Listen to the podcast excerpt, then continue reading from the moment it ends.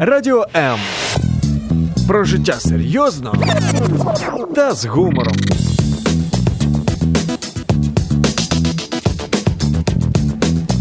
Радіо М.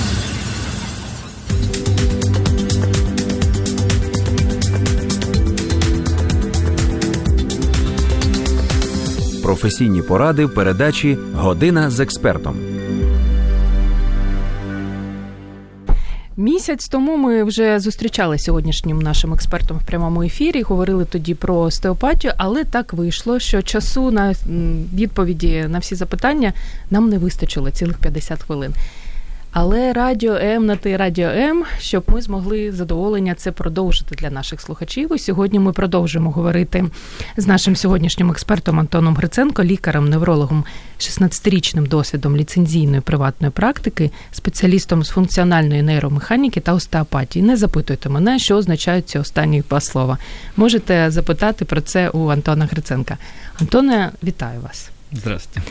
Мене звати Зоя Нікітюк, і я, як завжди, запрошую вас телефонувати за безкоштовним чарівним нашим номером 0800 30 14 13. Також для тих, хто ще не в курсі, у нас є мобільний додаток, можете одразу з нього дзвонити, писати смс. Якщо соромитися, або не хочете, чарівний Фейсбук. Пишіть свої запитання, коментарі. Можете одразу і про нейромеханіку та остеопатію запитати у Антона. Стрім на сторінці Радіо М, на сторінці Зої Нікітюк.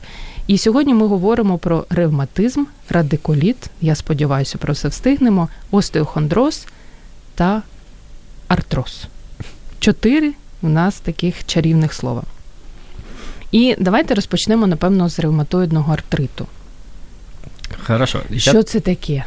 Я так понимаю, что этот список вопросов у нас появился из тех вопросов, которые были после прошлого эфира. Так. То есть э, мы на всякий случай с вами обозначаем, что не мы их с вами придумали, это то, что интересует исключительно радиослушателей. Не, ну деякі ми придумали. Да. Зізнаю, зізнаю. Хорошо, хорошо. Тогда давайте э, попробуем разобраться по порядку. Ну, раз спрашивают про ревматоидный артрит, э, поскольку я все-таки врач-невролог, в чем-то это вопрос не совсем ко мне. Почему? Потому что ревматоидный артрит – это в первую очередь повреждение соединительной ткани. На сегодняшний mm-hmm. день человечество до конца не знает, почему это случается, из-за чего. Но мы точно знаем, что в этом есть так называемый аутоиммунный компонент. То есть, когда наши, наша собственная иммунная система воспринимает некоторые наши белки как чужеродные. И это сбой получается при повреждении суставов, хотя э, в общей картине аутоиммунных поражений существует не только повреждение суставов, это повреждается селезенка, повреждается клапаны сердца, то есть есть очень большое Тут количество подумать. да, повреждений, э, которые могут сопровождаться в аутоиммунных процессах. Но действительно иногда повреждаются и суставы. Поскольку это не механическая проблема, а это проблема сбоя в иммунитете, то как-то руками или там просто какими-то неврологическими способами мы можем только облегчить состояние, но не вылечить. А но, взагалі лікується? Вот. Сказать, что на сегодняшний день человечество умеет это лечить, к сожалению, наверное, нет. Во многом почему? Потому что существует огромное количество форм. Угу. Но предотвратить основные осложнения все-таки мы в силах. То есть э, я вот сказал, что самое неприятное э, это повреждение клапанного аппарата сердца. Поэтому провести правильную, качественную терапию, связанную с подавлением воспаления именно в сердце, чтобы оно продолжало функционировать, э, это очень обязательно. И самое главное, здесь действительно нужно своевременно это дело выявить и своевременно обратиться к правильному специалисту. Поэтому вот... Это наиважче. Да, это действительно очень важно, потому что здесь должны заняться этим делом кардиологи вместе с ревматологами. То есть и не просто там где-то как-то ходить и ждать, когда сердце полностью откажет. А здесь действительно есть очень специфические ограничения по времени. Но если говорить не просто о вот лечении, то есть вот полностью вылечить, Нет. наверное, нет. Угу. Ну, Человечество старается, человечество идет в этом направлении. Но на сейчас пока что все-таки, наверное, нет. Но некоторые идеи по поводу предотвращений, возможных предотвращений, все-таки существуют. И вот в рамках вот нейромеханики, в рамках того, что изучаются, как наша нервная система регулирует наше тело, есть достаточно большое количество исследований этой области. Смотрите, первая вещь, о которой говорят нам академические исследования, говорит о том, что многие из нас в той или иной мере, чаще всего в скрытой форме, страдают синдромом хронического обезвоживания. Угу. Количество употребляемой, да, количество употребляемой воды человеком – это крайне спорный вопрос. Вот действительно очень спорный вопрос. С какой-то стороны э, можно сказать, что воды нужно пить столько, сколько хочется. А якщо не хочется? Вот. Угу. То есть, если не хочется совсем, то это уже становится вопрос. А не хочется пить воды или не хочется пить? Вы философ, Антон. Нет, ну подождите. То есть, если человек, да, если человек говорит, что я действительно не хочу пить воды, и мы у него спрашиваем, хорошо, а расскажите, э, ну, что вы употребляете в течение дня, и мы слышим, что он выпил две кружечки чая, он с утра выпил кофе, он э, где-то в обед э, выпил какой-то сок, то ведь пить-то ему хочется, но у него нет привычки пить воды. И вот именно вот такие вещи и являются иногда признаками вот этого скрытого синдрома хронического обезвоживания. Давайте обратимся чуть-чуть к нудной химии. О, давайте. Существует такое понятие, которое называется жидкости с повышенным астматическим давлением. И вот к этим жидкостям в первую очередь относится то, что мы можем употреблять, то, что содержит сахар, то, что содержит соль, то, что содержит углекислоту, то, что содержит алкоголь. Вот вещи, э, жидкости с сочетанием этих веществ сколько бы мы их не употребили, из нас выйдет, а сюда же относится кофеин. А напоминаю, что кофеина в чае больше, чем в кофе, а в зеленом чае больше, чем в черном. Так вот, сколько мы не выпили этой жидкости с повышенным астматическим давлением, из нас выйдет чуть-чуть больше. А так. при сочетании, ну, допустим, как э, в большинстве газированных напитков, там есть как минимум углекислота и как минимум сахар – а если еще там есть какое-то примесь, ну не знаю, там какого-то кофеина, то значит выйдет в два, то и в три раза больше. А вот это количество жидкости нужно откуда-то брать. Так вот, поэтому можно сказать, что с позиции медицины при нормальной регуляции нужно пить воды столько, сколько хочется. Если воды не хочется, это определенный сигнал. И нужно проанализировать, что вы употребляете. А вариант это 2 литра щодня. Вот на самом деле очень многие врачи скажут, что это ну, как бы неправильно эти 2 литра. И частично я с ними соглашусь, потому что если брать ну, как бы полностью здорового человека и сделать на нем исследование, ему действительно не нужно эти 2 литра, если он правильно питается. Ура! И правильно... Ура! Ему достаточно там пол-литра, и этого будет более чем достаточно. Но опять, пол-литра каждый день. Но если у человека уже есть синдром вот этого хронического обезвоживания, вот тут мы действительно получаем вот эти 2-2,5 литра для того, чтобы мы компенсировали и замещали. И тогда не просто нужно пить 2-2,5 литра в день, а нужно их пить столько времени, сколько вам понадобится для изменения структуры вашего питания – так, почались розумні так. слова. Квітка Козьмак, офтальмолог, нам пише з приводу ревматоїдного артриту, що, на жаль, очі вражаються дуже часто, да. супроводжуються хронічними запальними процесами, увеїтами, які важко лікуються і можуть рецидувати. Які ознаки ще є артриту? На що людина повинна звернути увагу?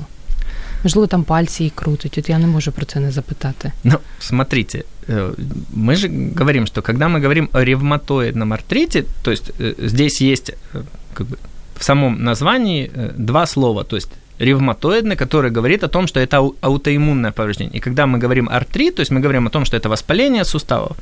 И действительно их существует 13, по разным данным, или 15 классификаций этого дела. Есть с преимущественным повреждение крупных суставов, с преимущественным повреждением мелких суставов. Но действительно, если человек начинает замечать, что ни с того, ни с сего то есть без каких-то явных травм, без явных нагрузок, у него начинают беспокоить его. Причем вот здесь беспокоить очень разным образом беспокоить. Вот действительно, люди очень по-разному описывают эти симптоматики. Они могут сжечь, они могут крутить, они могут сразу быть такими, как закостенелыми пальцы. Суглобы, да, пальцы. да, да. Мгм. То есть вот э, рука теряет ловкость. То есть если м, ну, как бы ничего не происходило, чем это можно объяснить, действительно целесообразно обратиться, ну, для начала хотя бы к кому-то. То есть, может быть, к неврологу, может быть, к травматологу. Во всяком случае, это люди, которые должны исключить свою патологию и направить, но в конечном итоге человек должен попасть к ревматологу. А якщо вранці важко ходити, треба трошки розходитися, щоб можна було дійти до кухні. Це вже є ознакою? чи Нет, ще это ні? нет. Ага, это не ну, есть. Это, э, признак этого. Это вполне возможно есть признак того, что те мышцы, которыми вы предыдущий день ходили, как вы сказали, до кухни, Мгм. э, это у вас неправильный, назовем так, это двигательный стереотип. Вы это делали не совсем теми мышцами, которые должны были. И поэтому за ночь они не отдохнули. И они пытаются вам с утра сопротивляться, потому что они понимают, что их включение Фух, вас видохнула, только Я повредит. Мгм. И опять же, нужно смотреть. Чаще всего вот э, клиника ревматоидного артрита, она очень такая вот специфическая, что, допустим, не с того ни с сего оно начинается, и чаще всего начинается все-таки, еще раз я сказал, что форм о, 13 или 15 есть, не буду точно, по-моему, 13 по последней международной классификации. Э, они все очень разные, но чаще всего это совершенно необъяснимая симптоматика, что человек говорит, хорошо, ладно, я верю, что у меня могут болеть там руки, потому что я вчера что-то поделал, Мгм. но точно не могут болеть вот ноги, а у меня болит сразу и все. Вот это вот вопрос сразу и все и необъяснимо. Это все-таки повод обратиться к специалисту. Вік. В будь-якому віці може. Може бути у дітей сожалению, 20. К сожалению, в ИАХ мы наблюдаем очень большое омоложение вот этих аутоиммунных процессов. Не всегда это артриты, это очень часто первичное повреждение, как наш коллега написал, глаз. Это действительно сопровождается повреждением сердца, это действительно бывает аутоиммунная агрессия в сторону нервной системы, самого вещества головного и спинного мозга, но и суставы тоже не исключение здесь. Вообще-то возрастных ограничений на сейчас я бы не ставил.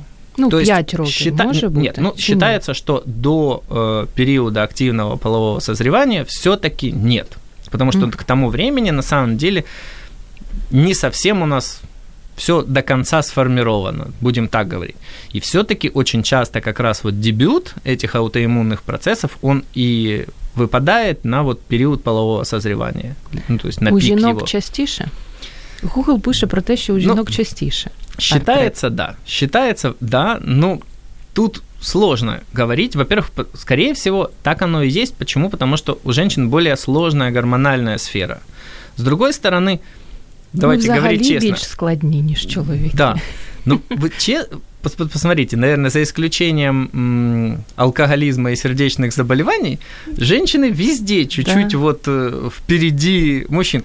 Возможно, возможно, все-таки это связано с тем, что женщины немножечко более внимательно относятся к своему здоровью. Тем более, что статистика смертности нам показывает, что, наверное, так оно и есть. Поэтому здесь вопрос частоты обращений тоже имеет место быть. Но поскольку аутоиммунные вещи связаны с гормональной сферой тоже, да, действительно, наверное, женщины более подвержены этому, потому что о том, что у женщины может сбиваться гормональная сфера, в принципе, знает абсолютно каждый, Мгм. а если у мужчины это случается, а такое тоже случается, ну, как бы у, у обывателей на слуху нет такого понятия. Все-таки это женская как бы прерогатива.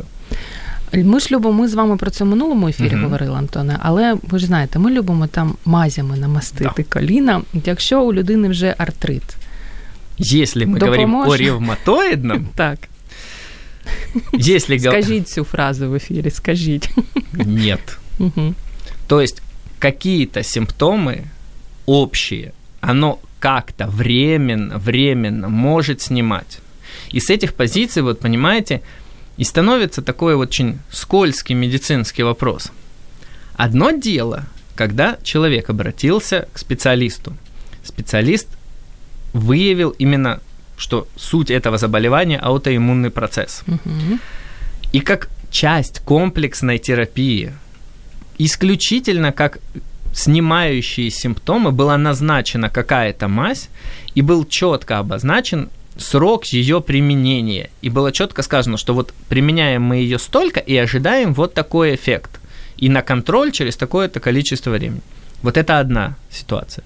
Другая ситуация, вот почему все-таки я сказал в эфире, что нет – Потому что если человек попробовал одну мазь, попробовал вторую мазь, попробовал третью мазь, ему не подходит, но в конце концов он нашел мазь с таким действующим веществом, которое на самом деле просто заблокировало рецепторы. Наприклад, зелені помідори почав прикладати. Є у нас деякі. Ну, не, не думаю, что зеленые помидоры столь обладают сильным терапевтическим эффектом, но на сегодняшний день есть очень большое количество веществ, которые действительно блокируют рецепторы. Человек на самом деле не лечит, он перестает это чувствовать. Угу. А время время уходит, и он до сих пор не знает о том, что суть его повреждения не в суставах.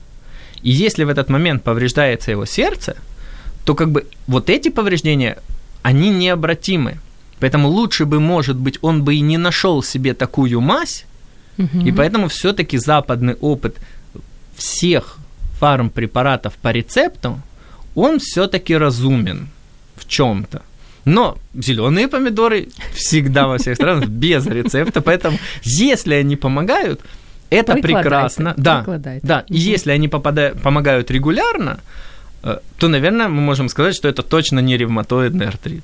Є речі, наприклад, у людини вже є ревматоїдний артрит, які вона не зможе зробити, якщо не буде лікуватися. Ну, скажімо, там згодом вона не зможе ходити. Чи не можна ну, так критично е- говорити? Якщо чоловік не буде лічитися, Що его, его очікує? Его состояние будет однозначно ухудшаться. Все в данной ситуации зависит от формы. В первую очередь это, конечно, как я сказал, вот грозит повреждением клапанного аппарата сердца. Очень сильно страдает селезенка. Очень сильно страдает, ну опять могут вторичные повреждения и глаз быть, и вторичные повреждения вещества спинного и головного мозга, Ой-ой-ой. и вопросы повреждения суставов, они будут только ухудшаться. То есть функциональность у человека будет меньше, меньше и меньше. То есть с каждое следующее этап обострения будет как бы калечить все больше и больше и больше. Поэтому лечиться нужно. Но если есть, будет правильное лечение, и в период ремиссии будет правильная реабилитация, то в принципе достаточно большое количество этих людей живут так, что все их близкие, окружающие даже не знают, угу. что они этим страдают. Но просто здесь Тобто не вот треба это... на собі хрест ставити. Абсолютно все, я верно. Вже помираю. Да, угу. да. Здесь самое главное этот вопрос не запустить. Потому что пока собственная иммунная система будет съедать собственную хрящевую ткань, это, конечно, процесс, который невозможно остановить и ничего сделать. Но когда этот компонент убран, то восстановить функціональність, да, можна. Анастасія Зайкіна вас запитує про те, що можна ли з ревматоїдним артритом їздити на велосипеді і займатися фітнесом? Ну, еще раз. Судячи з того, як змінився да. ваш вираз обличчя, я вже очікую відповідь. Да, все, все, все не совсем однозначно. Все зависит от вашей формы, от вашей стадии, если вдруг вы спрашиваете про себя. То есть, какая здесь вот есть специфическая грань? Чтобы компоненты иммунной системы как бы раз, начали разрушать хрящ, ведь они же должны попасть к этому хрящу за счет циркуляции крови. Поэтому Логично. любая нагрузка, которая вызовет интенсивный приток крови к, допустим, поврежденному суставу, если в этой крови есть большое количество этих аутоиммунных компонентов, которые будут, они могут вызвать обострение заболевания. Угу. И опять же, мы же говорим, что это пусть и аутоиммунный, но артрит, то есть артрит с элементами воспаления. То есть чем больше притечет сюда кровь, тем больше будет отек. Особенно если наружен отток. Но с другой стороны, если кровь к поврежденному суставу не будет притекать совсем, ведь он же совсем не восстановится. Поэтому и терапия должна быть направлена сначала на устранение аутоиммунного компонента, изменение его, а уже потом на просто нагрузку. То есть если сейчас этот человек находится в период ремиссии, и если ему правильно дозировать нагрузку, правильно это сделать, то да, это будет хорошо. Если человек находится особенно в период обострения, и это просто такая общая нагрузка, это может привести к усилению симптомов. Зрозуміли, Анастасія, робіть, як вам каже лікар. Ми маємо ще одне запитання. Після невеличкої перерви обов'язково його озвучу, але є коментар, який вам сподобається. Анна Жирна пише про те, що Какая радость, приятно видеть, слышать Антона Александровича, хоть буду знать, что вы Александрович, опять в вашем эфире. Два дня уже решаюсь позвонить и записаться, опасаюсь услышать, что запись через несколько месяцев. Бачите, ви аж почервоніли від такого гарного коментаря. А ми від артриту плавно перейдемо до артрозу. Через декілька секунд залишайтесь з нами. Радіо М. Про життя серйозно та з гумором.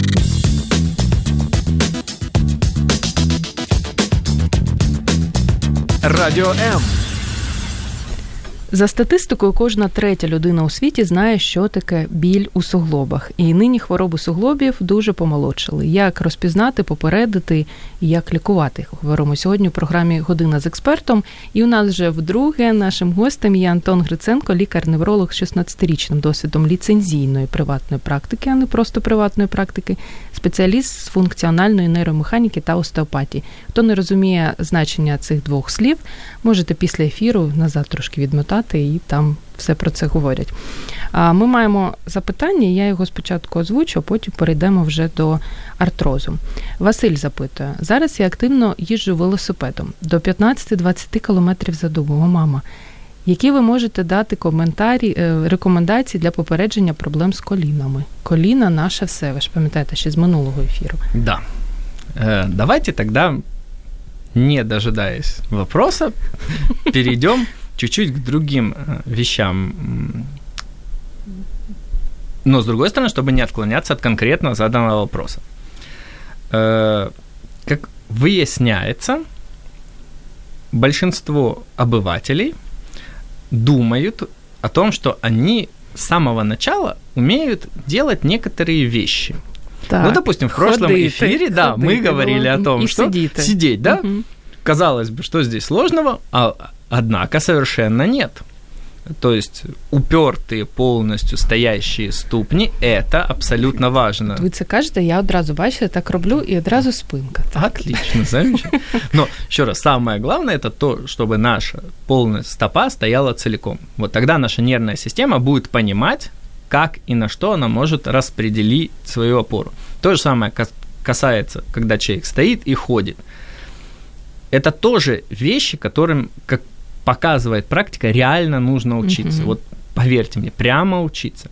Когда это Верю. уже говорится о беге, 80% людей, вот честно, если мы придем в обычный среднестатистический фитнес, бегают принципиально неправильно. Вот, вот вообще принципиально. Причем эта принципиальность особенно касается коленей. Вот Ви їх не б'єте, коли бачите палицею Нет, по нет. спині? Ні, нічого не кажете. чаще всего нет. Чаще всего все-таки я считаю, что каждый человек имеет право жить своей жизнью. Ви ж можете рекомендувати. Ну, все-таки рекомендовать я могу, когда человек ко мне обратился. То есть, когда человек хочет, ибо нет советов. ко- Советы хороши, когда их спрашивают. Вот если у меня спрашивают, От я як тогда Василь говорю. робить Вот, велосипедом. абсолютно, да. Мгм. Так вот, к тому же самому бегу.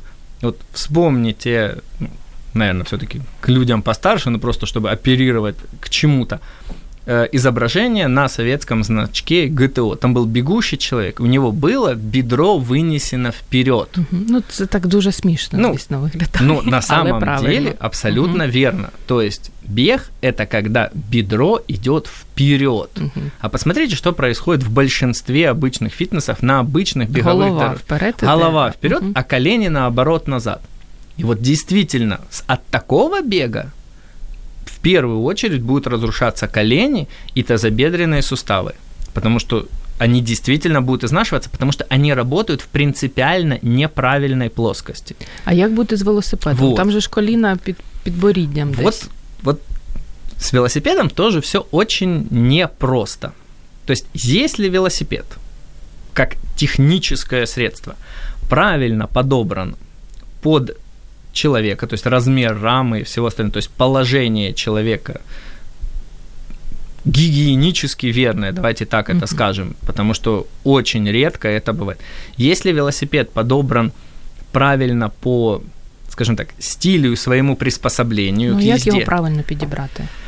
ну, давайте, поскольку немножечко в курсе этого вопроса, существует такой общий термин, который называется такой вот mountain bike.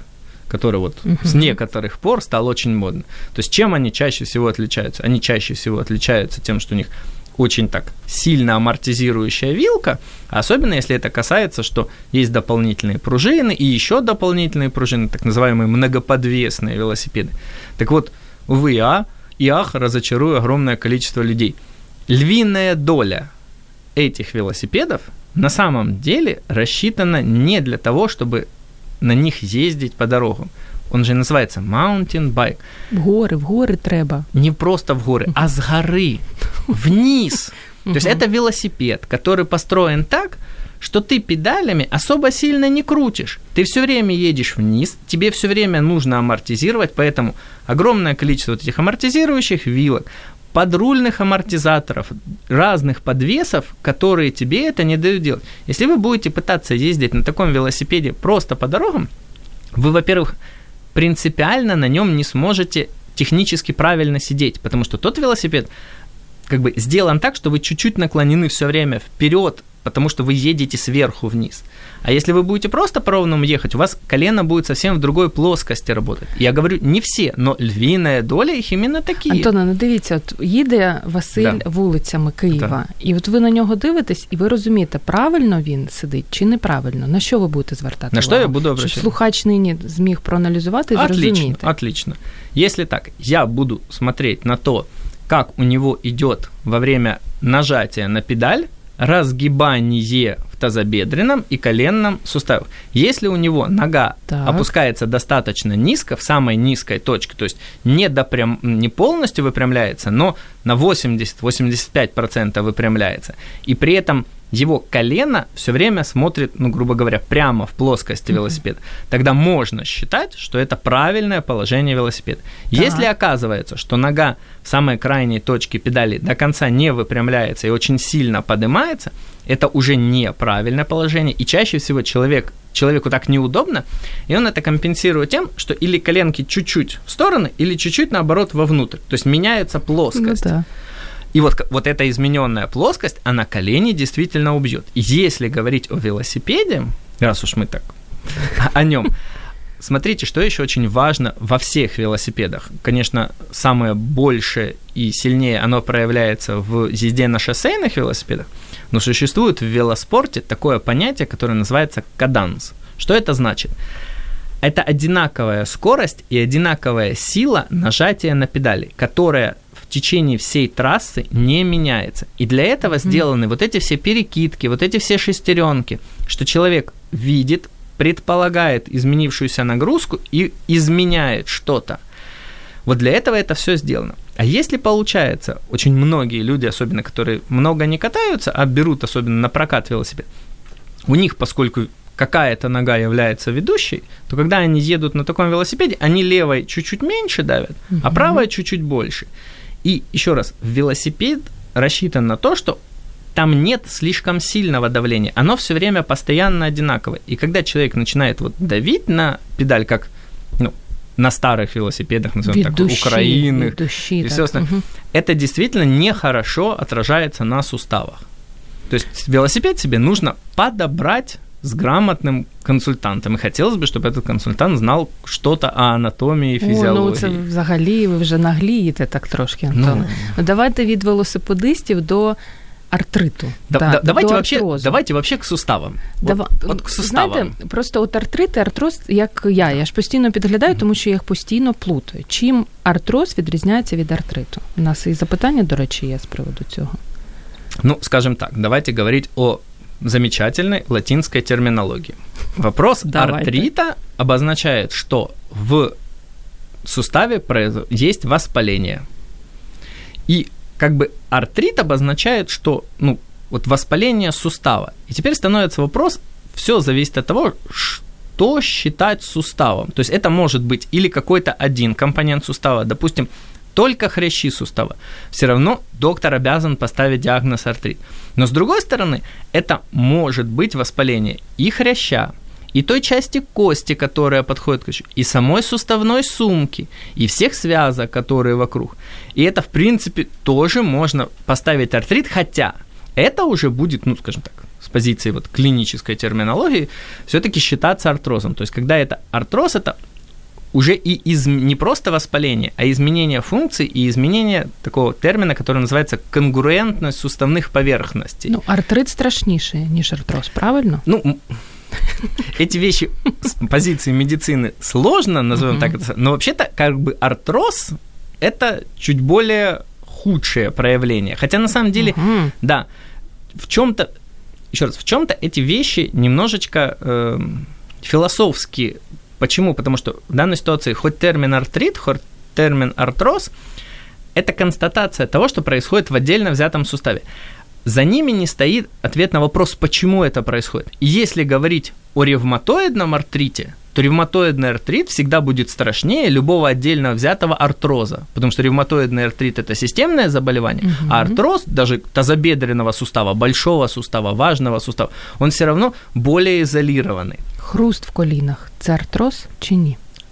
Вот давайте про не, не только тогда в коленях. Так. Любой хруст, Хруст, рука. вообще Мгм. в суставах. Да? А де ще може бути хруст? Руки, ноги більше не знаю. Ну, позвоночником люди себе хрустят. Ой. Знаете, бывает так Ой. щелк, щелк, особенно Ох. при- придут к тебе на прием, и так, чтобы показать, чтобы тебе их жальче, наверное, стало, они прямо при тебе так шейка так щелк, Ну так робити не можна, правильно? ну, желательно, Ні, ну конечно, випандритись не можна, звичайно, десь на дискотеці, Ну вот, але вот да, навіщо? да, да, давайте вот разберемся, что происходит как механика процесса. Вот я сейчас сделаю вещь, которую, по всей видимости, в радиоэфире типа делать, наверное, нельзя. Вот смотрите, Так, слышите щелчок? То чуємо. есть мы его слышим. Почему? Почему это произошло?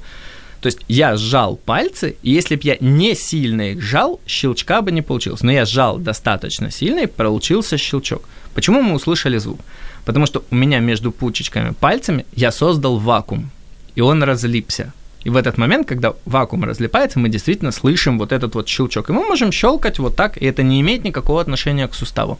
Так вот, внутри всех наших суставов тоже находится вакуум. И это очень правильно и очень замечательно.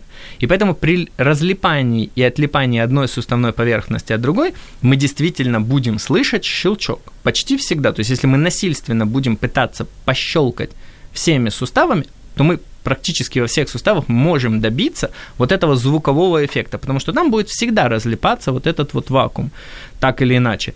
Но если это возникает патологическое желание у человека, Мгм. то есть он один раз щелкнул, через какое-то количество времени он уже чувствует дискомфорт. И ему, чтобы снять этот дискомфорт, нужно еще раз щелкнуть пальцами, шеей, еще чем-то. Это говорит о том, что те мышцы, которые переброшены через сустав, находятся в большем тонусе. И одна суставная поверхность как бы слишком плотно упирается в другую. И нужно как бы сделать движение, чтобы они разлиплись. Ну, хрустіти, в принципі, нічого не повинно. Правильно для тих, хто в танку є для себе. Скажем запитує. так, периодически, самопроизвольно у человека может возникнуть звуковой эффект от, в принципе, любых суставов. Если это просто поворот головы, что-то может в шее щелкнуть.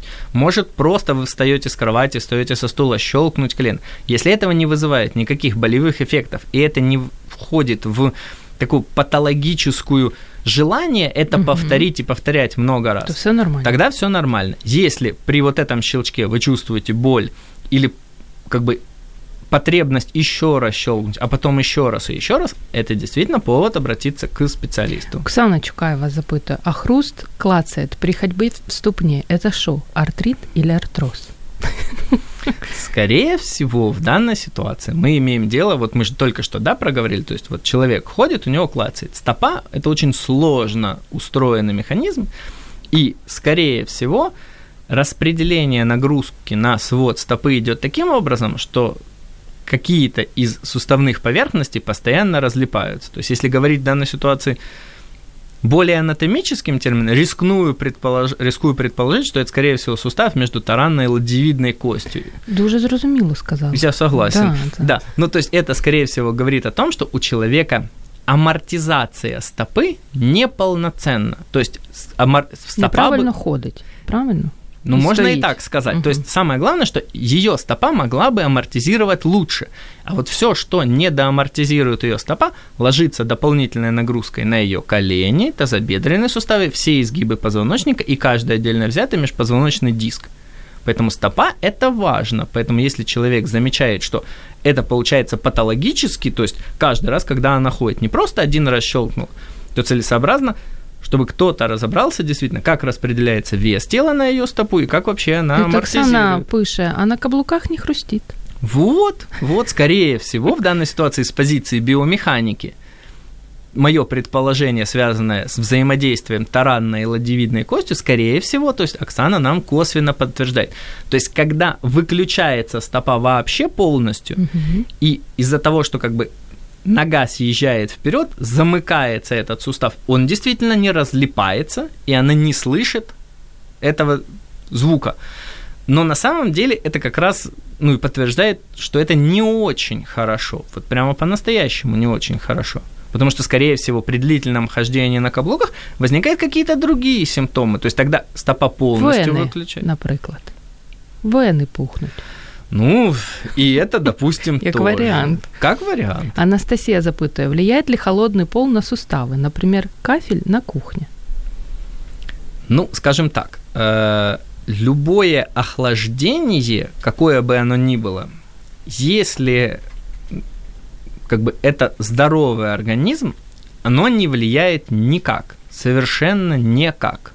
Мгм. Но если уже есть, вот, допустим, какие-то явления артроза, какие-то явления артрита, опять же, какие-то явления, связанные с вот изменением амортизации стопы и постоянными патологическими движениями между суставами, то тогда, Крышки, наверное, да. Если бороты. это дело охладить, то оно начнет работать еще хуже. Мгм. Поэтому, если вы чувствуете, если кто-то из наших радиослушателей чувствует, что вот он походил по-холодному, у него стало хуже, это значит, что уже все предсимптомы болезни уже есть. Значит, если ничего вы не сделаете, значит, через месяц, через год, через пять лет эти же симптомы будут, когда вы будете ходить и по теплому полу. Оптимистично. Ну, Оптимизм наше все. Да. Юлия Тимофеева. Ребенок 14 лет любит хрустеть пальцами. Это вредно? Давайте Да. еще раз. Это нехорошо. Это не так патологично, как об этом пытаются говорить и пугать детей о том, что у них будут деформированы пальцы. Мы проговорили, когда Мгм. происходит деформация, когда это есть аутоиммунный компонент. Но если в этом есть определенная вот именно патологичность, это действительно нехорошо. Вот просто нехорошо. С этим действительно нужно немножечко подразобраться. Есть, в принципе, специфические специальные упражнения, в результате которых э, это желание отпадет, потому что не будет патологического натяжения э, сухожилий и сгибателей пальцев. По руках не бить. Не треба дитину бити, все мене. Ну, Ничего бить, страшного. бить ребенка никогда не нужно совсем сильно по рукам. Нужно доносить максимально словами. Но если заметили, то нужно спросить, а ты можешь этого не делать?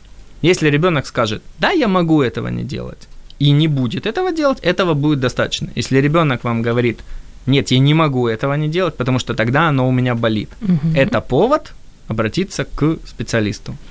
Анна запытує, после травмы на лыжах круз в колене и в плече так и не прошел. Эта ситуация продолжается годами. Возможно ли исправить эту ситуацию с учетом давности проблемы? Э, в принципе, вопрос давности проблемы ну, не имеет критического принципиального значения. Конечно, действительно, чем лучше, чем раньше, тем лучше. Почему? Потому что меньше э, компенсации включилось. Но тут вопрос, что повредилось. Так. Вот от этого все зависит. Потому что если в результате, э, ну, допустим, повреждения, давайте возьмем самую позитивную, ну и почти что самую негативную ситуацию. Допустим, если произошло просто травма колена, и в результате этого изменилось натяжение, плоскость натяжения, допустим, четырехглавая мышца бедра, то достаточно там поработать, как ни парадоксально, между прочим, с тазом, и хруст этот уйдет, и боль уйдет. Но если, представим себе, такое тоже может быть, в результате не очень сильной травмы произошел надрыв той же самой крестообразной связки, а человек, не делая никаких исследований, или там повреждение мениска, то с этим нужно разбираться. Не то есть Боже. есть, есть одно, вот смотрите, есть две большие разницы. Одно – это анатомическое повреждение, и тогда с ним нужно разбираться так, как с ним нужно разбираться, и то, что анатомически повреждено, зачастую все-таки придется хирургическим путем удалять. Зачастую без этого не, не всегда, но очень часто именно так. А потом должна быть, самое главное, грамотная реабилитация. Если анатомического повреждения нет, если повреждение исключительно функциональное, возможно абсолютно все. Возможно не просто стопроцентное восстановление функции, а и улучшение функции даже лучше, чем оно было до травмы. Ви такий оптиміст. Слава Богу, Ну, бо це я я вже ділаю почала кожен якось день. сумніватися в цьому. Антоне, дивіться, коли ниють суглоби на погоду, артрит чи артроз? Я знаю, сподобається це Да, да, запитання. это прекрасно. Це На самом- найпопулярніше На запитання. самом деле між іншим. совершенно не принципиально. Если в результате, вот как на погоду, что значит на погоду? Изменение атмосферного давления. Мгм. Если а, на что у нас влияет атмосферное давление? Атмосферное давление у нас в частности влияет, если мы говорим о опорно-двигательном аппарате, на фасциальные элементы. То есть как бы на вот ту сеточку, из которой внутри состоят мышцы, сухожилия и капсулы Мгм. суставов. Есть такое понятие очень глобальное, как фасция. Вот фасция реагирует на изменение давления. Так вот, если изменение давления достаточно для ощущения, ну, как бы, дискомфорта, это опять же говорит о том, что предболезнь уже случилась. То есть нет, Мгм. то есть как бы это вот как с ситуацией большего натяжения. И вполне возможно, что обратившись к грамотному специалисту и поработав даже не с самим суставом, допустим, если мы говорим о суставах рук, то у нас движение пальцев осуществляется сгибателями пальцев, а брюшко мышц находится в области предплечья. Так вот, вполне возможно, поработав с предплечьями, человек после этого начнет двигать пальцами, и окажется, что рука двигается совершенно по-другому, и она не будет больше реагировать на погоду. Ну тобто тільки спеціаліст нас порятує, чи можливо можна піти там на якийсь пілатес? І все буде добре. Да, существует. То есть, смотрите, все, что может сделать с человеком, назовем так, это другой человек, за исключением ну, хирургического там, вмешательства, а, в той или иной мере может сделать человек сам с собой. Но самое главное, вот понимать, что делать, а вот что не делать. Вот если мы сейчас говорим о суставах, вот давайте, чтобы, наверное, это максимально было полезно нашим радиослушателям. Угу. Вот э, в большинстве наших среднестатистических фитнес-центров э, находится большое количество, ну, как бы, каких-то станков, так называемый тренажерный зал. Вот, работать с железом, работать на станках. В чем суть, общая суть вот этих всех станков? Сделать так, чтобы вычленить и изолировать одну мышцу, чтобы, как бы, так называемый термин, ее прокачать. И это неплохо. Действительно Ну, неплохо. Да. Но если человек начинает таким видом активности злоупотреблять, и даже если он это делает правильно, но просто только это, то тогда получается у него идет негармоничное развитие. И с позиции суставов, раз мы сегодня говорим о суставах, это чревато чем? Что когда у меня, допустим, бицепс пытается согнуть мне предплечье, Угу. ведь у меня ткани локтевого моего сустава, капсулы суставов и сухожилия должны стабилизировать эту плоскость. То есть, и вот я сейчас тяну с одной силой, но если я целый год буду исключительно качать себе бицепс, и он у меня будет тянуть с гораздо большей силой, Так. становится вопрос, а хватит ли стабилизационных возможностей у самого сустава, у его капсул, сухожилий и всех связок? То есть это очень напоминает ситуацию, когда, ну, грубо говоря, люди себе форсируют двигатель в автомобиле, а тормозная система остается такая же. Угу. То есть вопрос не просто в тренировке, вопрос в гармоничности развития. Потому что если человек будет только растягиваться и не работать, допустим, на увеличение силы, это тоже будет негармоничное развитие. Так, зрозуміло. Спортзал чекає на нас. Абсолютно верно. Но для начала правильно Город- стоять. горо- варіант городу не підходить? Ну, почему? Вариант огорода это лучший спортзал, но опять же, с соблюдением гигиены позы. То есть наклоняться так, как нужно наклоняться, разгибаться так, как нужно разгибаться. Вот, кстати, опять-таки. Всю країну треба навчити цьому робити. Хорошо, давайте прямо сейчас это и сделаем. Давайте, у нас залишається останні 5 хвилин, тому Отлично, дуже это треба. за- замечательно. Любой наклон вперед с медицинской позиции называется движение флексии, он должен осуществляться сверху вниз. То есть, если я буду наклоняться, у меня сначала идет голова, шея и дальше вниз, вниз, вниз, mm-hmm. и так. а когда я буду разгибаться, с медицинской точки зрения, это называется движение экстензии, оно должно осуществляться снизу вверх. Вот тогда это в первую очередь важно и с позиции суставов, и в первую очередь с позиции суставов позвоночника, потому что тогда наша нервная система сможет использовать наш позвоночный столб как такую последовательность, последовательную цепь включения. Когда бывает плохо, когда человек, допустим, наклоняется, угу. и какая-то и часть риско. пошла вниз, а потом начинает, допустим, разгибать голову. Он угу. продолжает наклонять поясницу, а голова у него уже разгибается. Ну, то есть я не могу сейчас это сделать, значит, тогда я не, не буду попадать да, в микрофон. Но примерно представляете, о чем я говорю. Вот тогда на отдельно взятом позвоночном двигательном сегменте, на отдельно взятом позвонке, получается, что какие-то мышцы его тянут в одно движение, в эту флексию, в наклон, а какие-то его уже разгибают, идут в экстензию, поднимают. И его очень колхозный термин, совершенно не медицинский, клинит. То есть мы получаем функциональный блок в позвоночном двигательном сегменте.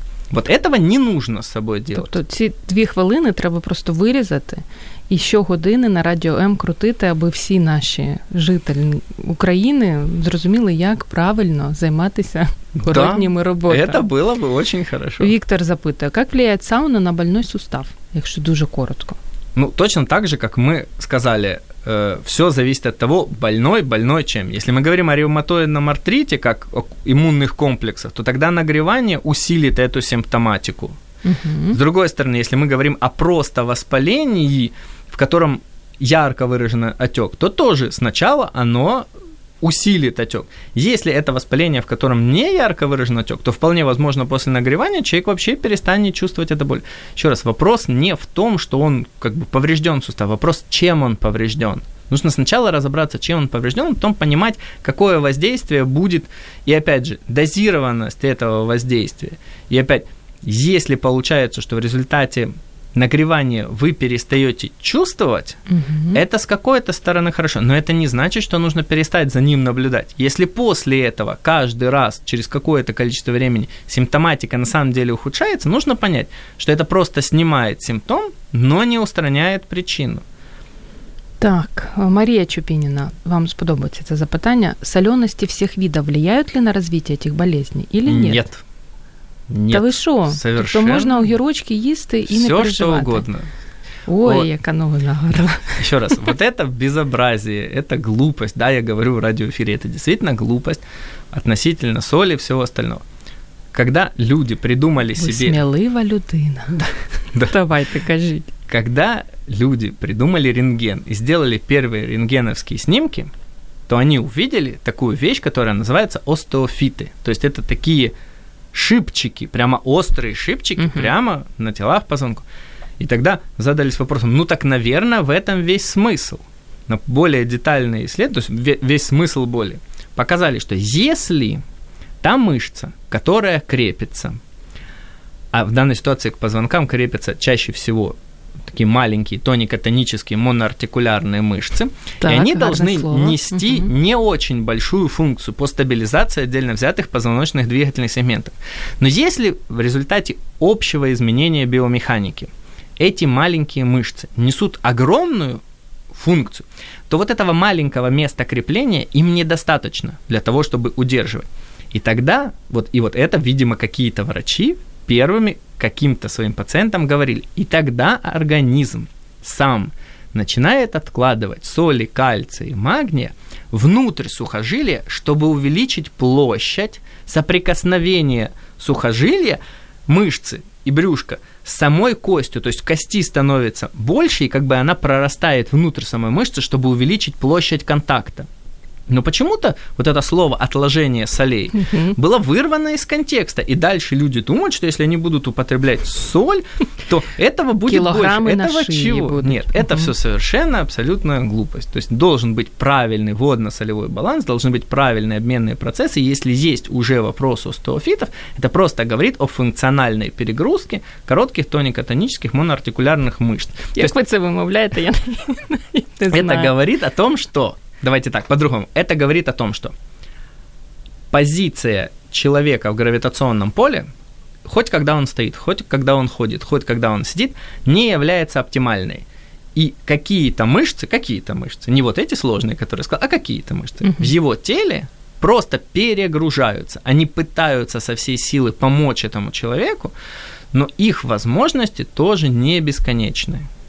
Антоне, я вас здивую, але ми вже маємо завершувати Уже? програму. На жаль, ми знову з вами не встигли поговорити про остеохондроз деколіт. Це просто який вже знаєте прикол на радіо М. Коли приходить Антон Гриценко, ми все не встигаємо. І це дуже добре, тому що маємо багато запитань, і, на жаль, не на всі ще встигли відповісти. Тому чекаємо вас в гості третього ще думаю. Хорошо, хорошо. Более того, мы даже начали с аутоиммунных вещей, то есть про синдром хронического обезвоживания я как бы успел сказать, а про сбои в иммунной системе, которые из-за этого случаются, но они случаются не только из-за синдрома хронического обезвоживания, они случаются на его фоне из-за того, что неправильно мы питаемся, и из-за этого мы, между прочим, очень сильно убиваем нашу иммунную Тобто у систему. нас ще є одна То есть, крута тема для Грубо спілкування. говоря, мы можем с этого в прошлый, в следующий раз начать. Друзі, дякуємо вам за те, що ви були з нами. Ви були такими активними. І Я нагадаю, що сьогодні в програмі Година з експертом у нас був Антон Гриценко, лікар-невролог з 16-річним досвідом ліцензійної приватної практики, спеціаліст функціональної нейромеханіки та остеопатії, який говорив багато розумних, не дуже інколи зрозумілих слів, але намагався їх переводити на людську і популярну мову. І я Все, впевнена, что смог. і я впевнена, що і третього разу в Радіо М ми будемо бачити Антона, тому що у нас є ще про що поговорити. Дякуємо, що були з нами. Бережіть себе і до наступного тижня. Радіо М. Про життя серйозно та з гумором.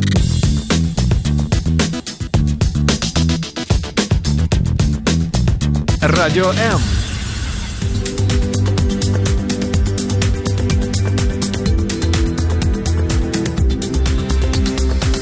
Професійні поради в передачі Година з експертом.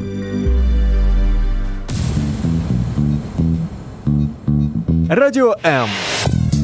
Про життя серйозно та з гумором.